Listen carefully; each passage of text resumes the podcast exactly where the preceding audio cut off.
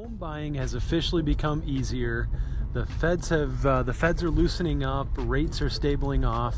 This is your host Dan Estel. I'm here with my colleague Ryan Clark uh, with Northern Credit Union's Home Lending Podcast.